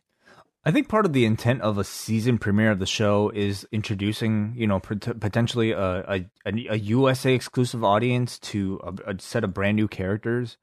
Um, I think maybe in an attempt to do a lot of that and starting feuds, like, you know, in, in their first steps, um, it resulted in a lot of like uh, unusual things. You know, like the introduction of Jordan as, again, just like this device that, you know, sends somebody like Matt Riddle into paralysis, is a is a fresh and different idea. Um, it's different, um, and they are trying something different right now. Um, yeah, again, the Retribution thing, I have no question. Like, I don't understand at all. The Lana thing seemed like, I don't know what that was. Like, last week leading to to this week. Um. What else? Like, it wasn't just a throwaway match they built up. Like, if they had just put that battle royal on in the middle of the show last week to just set this up, I think I'd be less uh, critical of it. But I mean, that was what ended your show, and they promoted that match all week. It just felt like somewhere along the way, they just thought they just lost all interest in whatever they thought that the idea was last week to put Lana over. Well, listen, I'm dying to know what the forum thought, because maybe they thought this was a ten out of ten show, and you and I are, are on some sort of weird island. But um, let's let's check that out before we get to the news. Okay, let's go to the forum and tonight's poll, a four point one eight. I think that's extremely generous. Paul from New Jersey. I actually really enjoyed the opening segments, but Retribution was made to look weak. Where is our Mus- Mustafa Ali promo? Well, that did happen. W W E hypes a leader for this ragtag group forever, and we don't get the big promo from Ali. Makes no sense. He all I clearly he turned it off after Peyton Royce appeared. That must be it. Uh, makes about as much sense as splitting up the Iconics so Peyton Royce can team with Lacey Evans. Baffling. Do you think they keep that two, those two together? It's It was clear, clear they were starting something. Mm-hmm. Thought Drew McIntyre cut a great promo, and half of the women's tag champions sounded half decent. I'll let you guess who. Lastly, I think it's important to note that Lana really held her own in a nice little match against Asuka. Overall, a five. And, yeah, a nice little two-minute match. Yep, she got she hit her with some kicks. We got a Noah from Vaughn who says, so let me get this straight. They broke off one of the few women's tag teams in the Iconics for the purpose of creating a makeshift team of Lacey Evans and Peyton for a makeshift four-way match, which featured a d- team that as of last week is no longer a part of the Raw roster. I gotta be honest, that doesn't make much sense. The Ali promo was really good. However, I can't help but think back to how they made Retribution look like complete geeks in the opening match by losing so quickly and then getting killed by Bray. Very p- pretty poor episode of Raw. two point five out of ten. I have no idea how Keith Lee is supposed to get over when ninety percent of his matches end with D Qs and screwy finishes. Alexander from Portland. Randy Orton delivered a message from hell. Was he implying the third hour of Raw was hell? Strowman and Keith Lee flopped. How does this company expect Lee to get over when all his matches end with tomfoolery? Retribution looked like dorks. Miz's promo spoke a big truth. W W E hasn't done anything with Otis since he won Money in the Bank. I'm all for Miz taking the briefcase. Imagine him cashing in on Randy Orton like it was two thousand ten again. With both guys being main eventers on Raw, could you see another Bray Wyatt-Randy Orton feud in the coming year? Oh, I mean, it, I mean, it's a carousel ride. They'll, you know, they'll spin in place till they probably he, he, end up together he, in another. He did bring the racket out. Well, if that was an indication of Randy Orton, then yeah, why not? Okay, we go to Crooked Mug- Megan, who says, a lot of tonight's events felt like the same song and dance. Retribution losing to the Hurt Business and being decimated by Bray has made them look even worse. The draft felt meaningless with the women's four-way tag match and Otis in a luchador mask bypassing it. The two positives I found were A J Styles getting a heater in Jordan, which could bode well for A J to move back up the card, post Hell in a Cell, and Mustafa Ali's, I gotta get used to that, Mustafa Ali's promo circling back to the hacker angle from that pa- the past spring. The hiatus has done nothing to right the ship, a lackluster go-home show. Is it Friday yet? Okay. All right. I have nothing to add. I have nothing to add on this show. Uh, I hope so. Okay. This is a bad show. Let's get into some news before we uh, wrap up here. Um, some uh, very sad news over the weekend was the death of uh, Lucha Libre performer uh, Principe Ario, uh, Luis Angel Salazar, who died uh, after a match where he collapsed during the match. This was for the Mexa Wrestling promotion. He was only twenty-three years of age. He was teaming with uh, Puma de Oro against Brazo de Oro Junior and Redimio, and the match was stopped after he had collapsed uh, and later pronounced dead. Um, the Mas Lucha report is citing that a medical report stated it was a ruptured middle cerebral artery, which would be a brain aneurysm that it's believed he sustained. Um, obviously, there's a lot of, uh, I guess, just questions about Uh, what was his stake going into this match and what exactly happened? Um, but it's a really unfortunate story uh, involving a guy who was super young, twenty-three. I think he had been wrestling, though, for like ten years. I think he started very young um, in this. Uh, I got a message about this really late on Saturday night, and it just seems it was uh, you know, just, just a tragedy on Saturday. Yeah, awfully, awfully sad, tragic story. Um, I, I, you know... I don't know how much wrestling can be like cited in, in this one. I mean, you bring up, yeah, like what the condition was of the, the performer prior, but like, I, I don't know much about brain aneurysms, but I, I've heard people have them just like you can have them anytime, like without really knowing. So yeah, uh, yeah, it's, it's sad either way. I mean, it's worth noting, like this was, you know, um, you know, unlike, you know, Of, of stories we heard in the past where it was like there was a delay, get like it seemed like they stopped mm-hmm. the match. They were able to tend to him immediately. Now, the show did go on, but they did stop the match. And it seemed that, you know, it wasn't a case of just uh, complete, like they weren't prepared. Uh, it, it just seems like it was horrible, um, just the circumstances. And I, I don't know if you could have done anything in, in this situation, unfortunately. Um But I guess, yeah, it does bring about just the case of, you know, a twenty-three-year-old. It's just something that, um, what was there anything that you you could have uh, foreseen? I guess. Well, I don't well we don't know. We'll it's find, unfortunate. Find medical reports.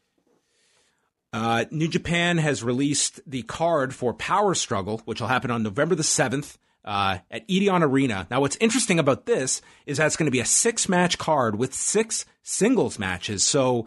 Uh, without counting like the seconds, like uh, Dick Togo, for instance, uh, it's going to be twelve wrestlers on this card. And I guess that clearly they have to be drawing from the format of the G one shows and keeping numbers on these shows to a minimum. Yeah, sounds like it. I mean, I, th- I guess for safety reasons, you know, um, to account for the time to disinfect as well. That's right. They'll probably have that midway through. Uh, the matches are Tetsuya Naito against Evil for the double championship, Kota Ibushi putting his briefcase on the line against, uh, or his contract uh, against Jay White, Kenta putting his briefcase on the line against Hiroshi Tanahashi. I guess neither Jay White or Hiroshi Tanahashi are filing a lawsuit against them. uh, no. I would love uh, a court battle between Hiroshi Tanahashi and Kenta.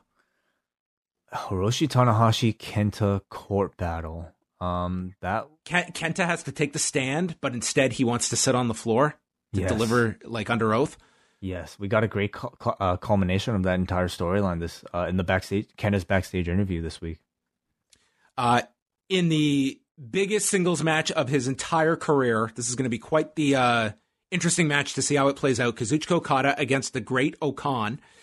Minoru Suzuki against Shingo Takagi for the Never Openweight Championship. And the King of Pro Wrestling uh, holder, Toru Yano, uh, will defend his, uh, I guess, title against Zack Sabre Junior, which I think will actually be a pretty fun opener for this show. But um, I'm fine with the six-match format. It's really notable, the fact that, I mean, no Will Ospreay on this show. A lot of the big names that are not going to be part of this show, but... Um, it's true. Um, however, they do have... Um, they've also released their first Road to Power Struggle card, and Will Ospreay is on that one, teaming with Great Okan against uh, Okada and Gabriel Kidd. Oh, that's just the, the first night of the tour? Yes. Oh, right. I see it here. Uh, yeah, right. Because they're... Friday. Yeah. They start Corcoran Hall on Friday, and then, yeah, they've got ten dates on that tour uh, before Power Struggle, and then it's into the Tag League and Best of the Super Juniors. So um, th- there's definitely some good stuff on the card, um, and I'm not going to complain about a six-match card either. Like, I'm I'm fine with that. Oh, totally. I mean, really, what you're giving up is, like, you know, maybe some undercard tag matches, um, and I, I'm fine without that. I think everybody is, honestly, and um, it's... It, it, most of these are like rematches coming off of like wins or losses through through the G one. Uh, but then you also have, of course, the uh, Great Okan versus Okada match, which I think a lot of people will be watching with a lot of interest to see what Okan will look like um, against arguably the best wrestler in the world. Uh, if you know, there's a lot of pressure on that guy for that match. And do you think they'll do a, a stipulation for Zack Sabre and um, Yano? Like, how does that King of Pro Wrestling thing work? Well, right. It's supposed to be... Yeah, where they have this, it's always to be contested under a stipulation uh, that the fans vote on. So, um, I, I don't know what, like maybe, uh, maybe it's like no countouts, or I, I don't know. I don't know what the stipulation sure. would be, but th- there should be okay. something, because that was the whole point of it. Yeah, and uh, of course, you know, we have uh, another Naito versus Evil main event. Yep. Um. I don't know, honestly. Like, I thought, oh, okay, yeah, maybe people in Japan really like this for some reason. Like, W H said last night, people hate it in Japan just as much as people in the West. So I, I really, oh, man, this thing's going to go another half hour. And I just, man, uh, I'm going to probably watch it to review it. But, like, shit, it's like, man, man, that's all I could say. That's the same day as uh, Full Gear as well. That's going to be a long day. Yes, it will. Yeah. Dark Side of the Ring is confirmed for a third season, and uh, Vice T V is expanding the episode order to fourteen episodes. Uh, it'll come back in two thousand twenty-one, and yeah, I, I think this was met with a lot of uh, positivity that the series is coming back. Obviously, uh, Vice T V, I mean, this has been the most successful series in its history. I think what this came down to was like that team of going out and producing fourteen One hour, or maybe maybe one of them will be a two-hour one, like we saw with the Benoit one. But like at least fourteen hours of uh, documentaries. I mean, that's an enormous undertaking. Absolutely, it is. Yeah, and you know, especially like doing it in the midst of a pandemic. You know, where you would imagine there'd still be quite a bit of travel involved, collecting all of these interviews. I mean, I think you know, a sit-down interview type of show you can do in a pandemic. It's not like you need a bunch of people on set or anything like that. Um, outside of maybe some of those reenactments, but even those can be probably done um, with with a small group. Um, so of course, Vice would like Vice would probably be happy with fifty more of these. Like these are the, the like the, the the things that are probably like like making that channel relevant. Honestly, like so and tremendous replay value. It's not like these like have a shelf life. Yeah, yeah. So, uh, you know, happy for them. I'm not, I'm I'm really happy to see like some of the subjects that they're tackling. Uh, from the sounds of it, um, the, the Korea show, uh, the W C W Korea show might be one of the topics. Uh, Brian yeah, Pillman. Uh, yeah, Dave Meltzer had reported in the Observer that four of the subjects uh, look to be Brian Pillman, Dynamite Kid, Grizzly Smith, and W C W shows in North Korea in nineteen ninety-five. Which I would say, if you can find the most interesting people, um, and maybe some people that are not as uh, well known to the public. Like you think of like the front facing wrestling people, but uh, just you know, just you know, who was involved in like this show happening, government officials. I mean, that could be a really interesting one with the, the North Korean shows. And uh, I believe D- David Bixenspan has uh, revealed that he's uh, helping with the show this year. So. Yeah, he's going to be working as a researcher in this season. He had uh, he had noted. So, yeah, I think they'll be very in-depth researched shows uh, mm-hmm. coming out. They just said two thousand twenty-one. It's probably very early uh, to be even uh, looking at it, given the the production values that are a high point of these shows, Way, and the pandemic. Would you, as a viewer, be forgiving if they relied at all on like on like Zoom interviews or stuff? Do you think that yeah. it all kind of cheapens the, the I, quality? I don't give a shit. Like I just want I just want the content. Like I, it makes no difference to me. I mean, okay, listen. If they had a Zoom call that was shot on an L E D board from across the arena, where the guy try, is trying to make noise, but instead it's not really his noise, but more like canned audio, and he's got his shirt off. Okay, then that might be a bit weird, but as long as we can hear what the person is saying, as long as these interviews are, are good, yeah, absolutely, it's fine. I, I think it would be something that, given the pandemic, I think people would be very forgiving of. And also, I mean, if people are cool with that, think of like how many more interviews they could conduct that mm-hmm. doesn't have the handicap of like a limited budget that, hey, we don't have to fly to Minnesota to do X amount of interviews. Or if there's one person that would be really great, but he's not around anybody else, and to justify that cost, like I, I think it's something that this audience, you've carved out your sizable audience that Dark Side of the Ring is now the brand that people are tuning into. And I think that, especially in season two, we saw that, that mm-hmm. subject matter that might not have been the most appealing to a wide amount of audiences did very good numbers. And I think that's largely on the reputation the show has now been able to achieve. Absolutely. You know, in the first couple seasons, I think you got some of your more notable subjects out of the way. Like you've done your Benoit episode, you've done your Owen Hart episode. Um, and then, you know, like there are definitely big stories still in the wrestling world, but I, I don't know if like any of them, um, I don't know how many more high profile ones they might be able to find so that like, you know, you're getting to maybe something like the W C W North Korea show. Um, you built up such a great rapport with the fan base now that like there's going to be interest, I think, just, uh, regardless of like whether or not somebody might have even heard about the topic. SmackDown on Tuesday night, they, they did uh, two million one hundred twenty-four thousand viewers. It was slightly down from the week prior, but that was uh, the draft. They did a point six in the demo, which uh, would tie them with Shark Tank uh, among all network shows on Friday night. Uh, the big programming was on cable on Friday night with the two Major League Baseball playoff games. Uh, in Canada, SmackDown did just under one hundred sixty-two thousand viewers on Sportsnet three sixty. They were third among sports programming behind the two Major League Baseball playoff games. And an interesting uh, letter that was posted today from several of the members of Glow.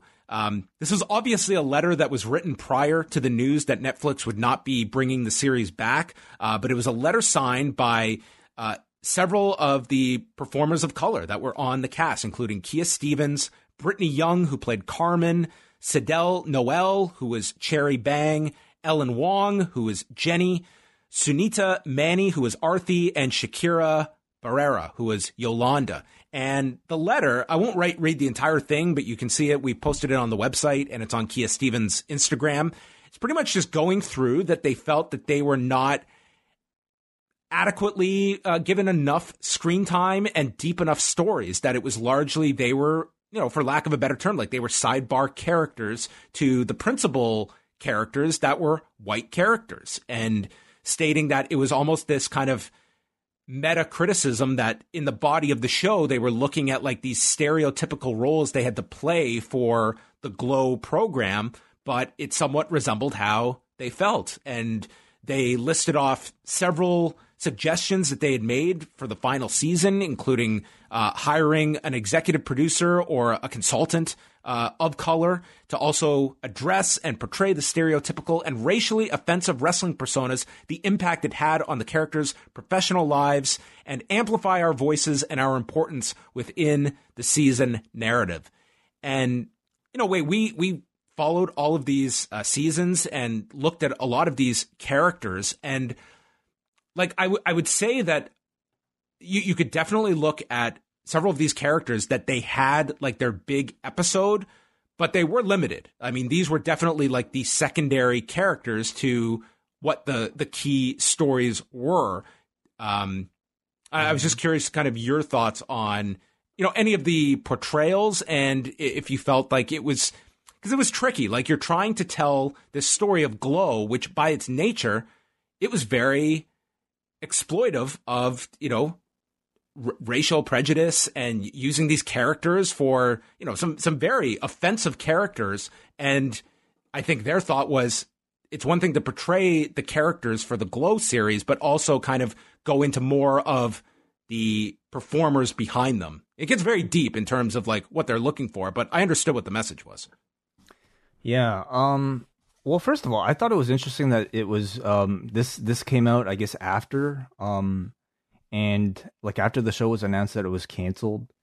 And so I, I guess I, I try to, you know, wonder like what, what the idea was, you know, behind it. And certainly I think it sends a bigger message to Hollywood at large and really all forms of media at large about underrepresentation for people of color, um, even on a series like this. But like, I guess as a fan, I don't know if this was just like maybe me being so used to the status quo, and especially in the in the in the sort of like realm of professional wrestling. But I thought, especially the third season, like they were able to dig quite deep into the people behind the stereotypes. Like the Kia Stevens episode from I don't I think it was season two. Yeah, I thought was incredible. Um. Like Ellen had like a couple. She had that too. That one great episode, yeah. Like but at the camp again, like it. But I, I but, guess so. So are we then? You know, it sounds also like the part of the uh, argument was like, yeah, like we have these singular episodes, but overall we are still secondary characters.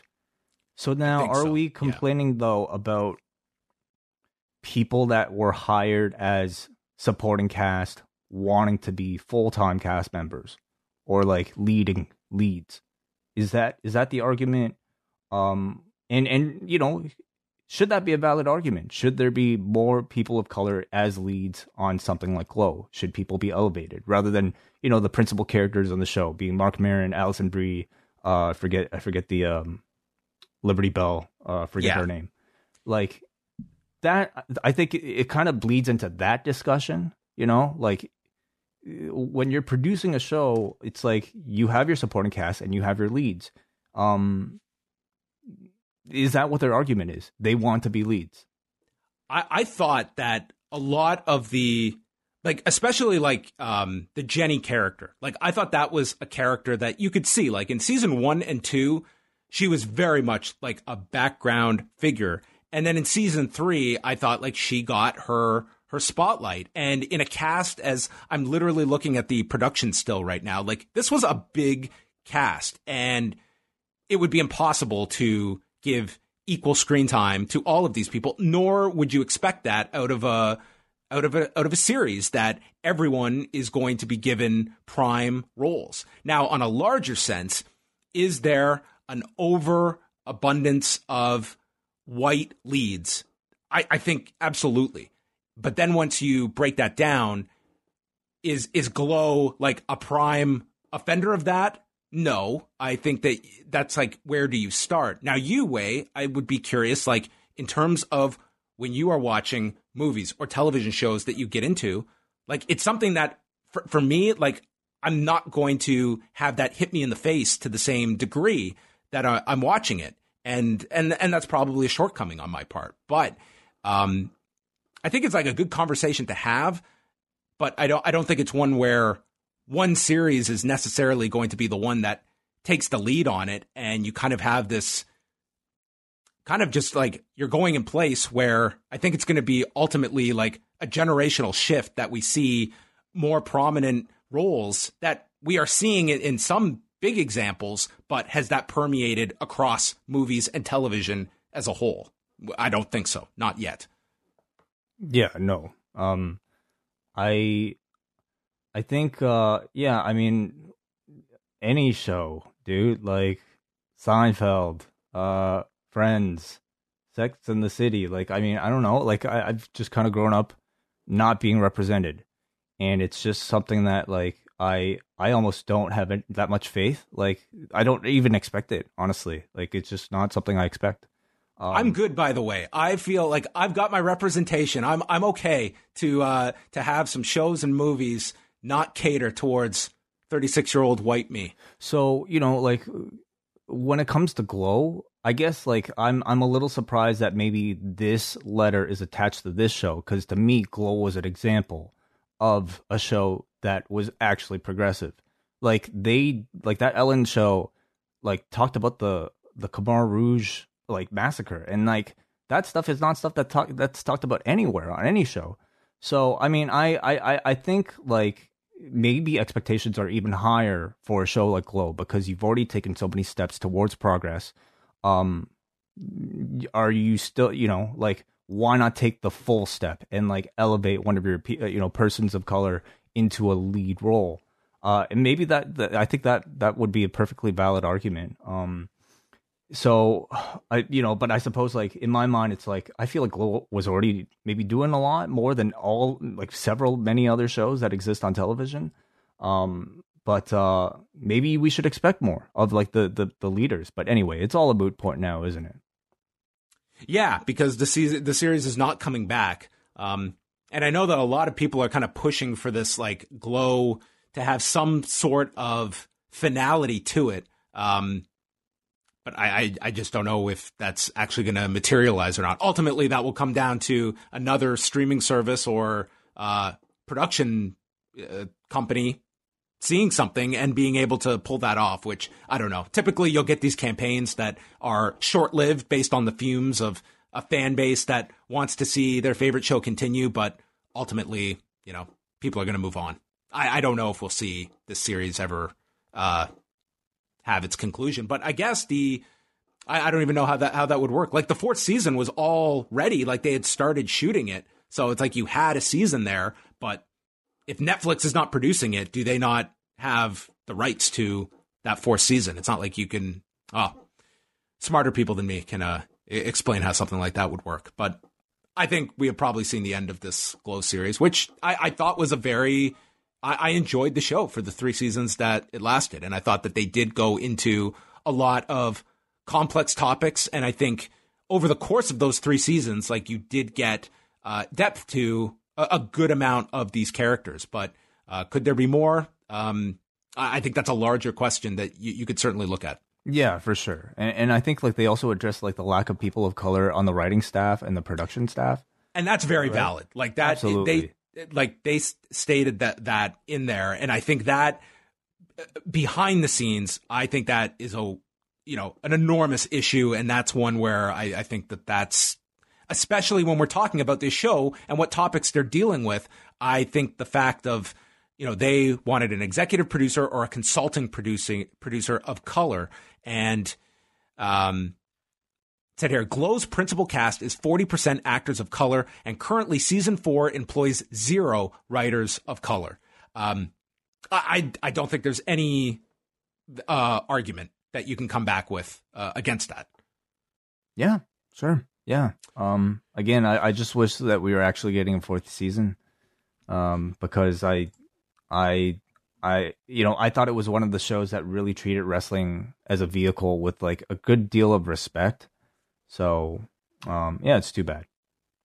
Okay, final things here. Uh, Wednesday night, we have Dynamite, which is going to be presenting all four opening round matches for the Eliminator Tournament. So we're getting Kenny Omega, Joey Janela, uh, Penta against Phoenix, Colt Cabana against Hangman Page, Wardlow versus Jungle Boy, the four-way tag match for the number one contender spot with the Young Bucks, Private Party, Butcher and the Blade, and Alex Reynolds and John Silver. And the main event, Le Dîner Debonair the going against event. N X T. Yeah. Going against N X T that has Breezango against Bobby Fish and Roderick Strong for the tag titles. And both shows go against the World Series. Ooh, how much of a hit do you think they'll take? Um, I, I think it'll be something. Um, I, I, I it, it'll be very interesting. Um, because SmackDown, we failed to mention this. Uh, on Friday, SmackDown in the U S is airing on F S one instead of Fox because Fox will be carrying the World Series. So this week we have SmackDown, A E W, on cable, both going against the World Series this week. Wow. Baseball. And they really hit that one home tonight about uh, SmackDown being on F S one. I think we saw two promos. Did that on purpose? All right. Um, I mean, I, I don't know. I, I would. I watched that show on Friday, and I didn't even catch the mention that they were on F S one next week. So yeah, I'm paying attention know. to this, taking notes, and I missed it. And last year, like, that show got destroyed when it moved to F S one. Um, we'll mm-hmm. see if that's the case uh, this year as well. All right. Anything else, Wei, before we sign off? I think we covered a lot of ground on this show. Um, I think we got everything out. I think I we, think we so cleansed so. ourselves. Tuesday's a new day. Yep. We're going to move on. Hey, I, I maybe I should have given this warning off the top, but man, like, I got one of these like uh, iTunes comments, and it was like from a dude who was like, "Oh man, they should find people who actually like W W E." This show this is dedicated show, to you, sir. It's not for you. Well, yeah, sure, it's it's exactly for you. Yeah, I mean, shit, like, I really do try my best to be open-minded and to be fair, like, going into every single one of these shows. This one was, this was to me, a per, as about as fair and reasoned review I could have given this show. I go into every single show where I want to just watch a great show. I don't care if it's W W E, if I'm watching Impact, if I'm watching Ring of Honor, if I'm watching New Japan, if I'm watching U F C, if I'm watching Bellator. I never sit down and say to myself, you know, it'd be fun if this show just fell off a cliff. That would be awesome. I don't have time. I don't I don't want to sit through this and complain on our show every week.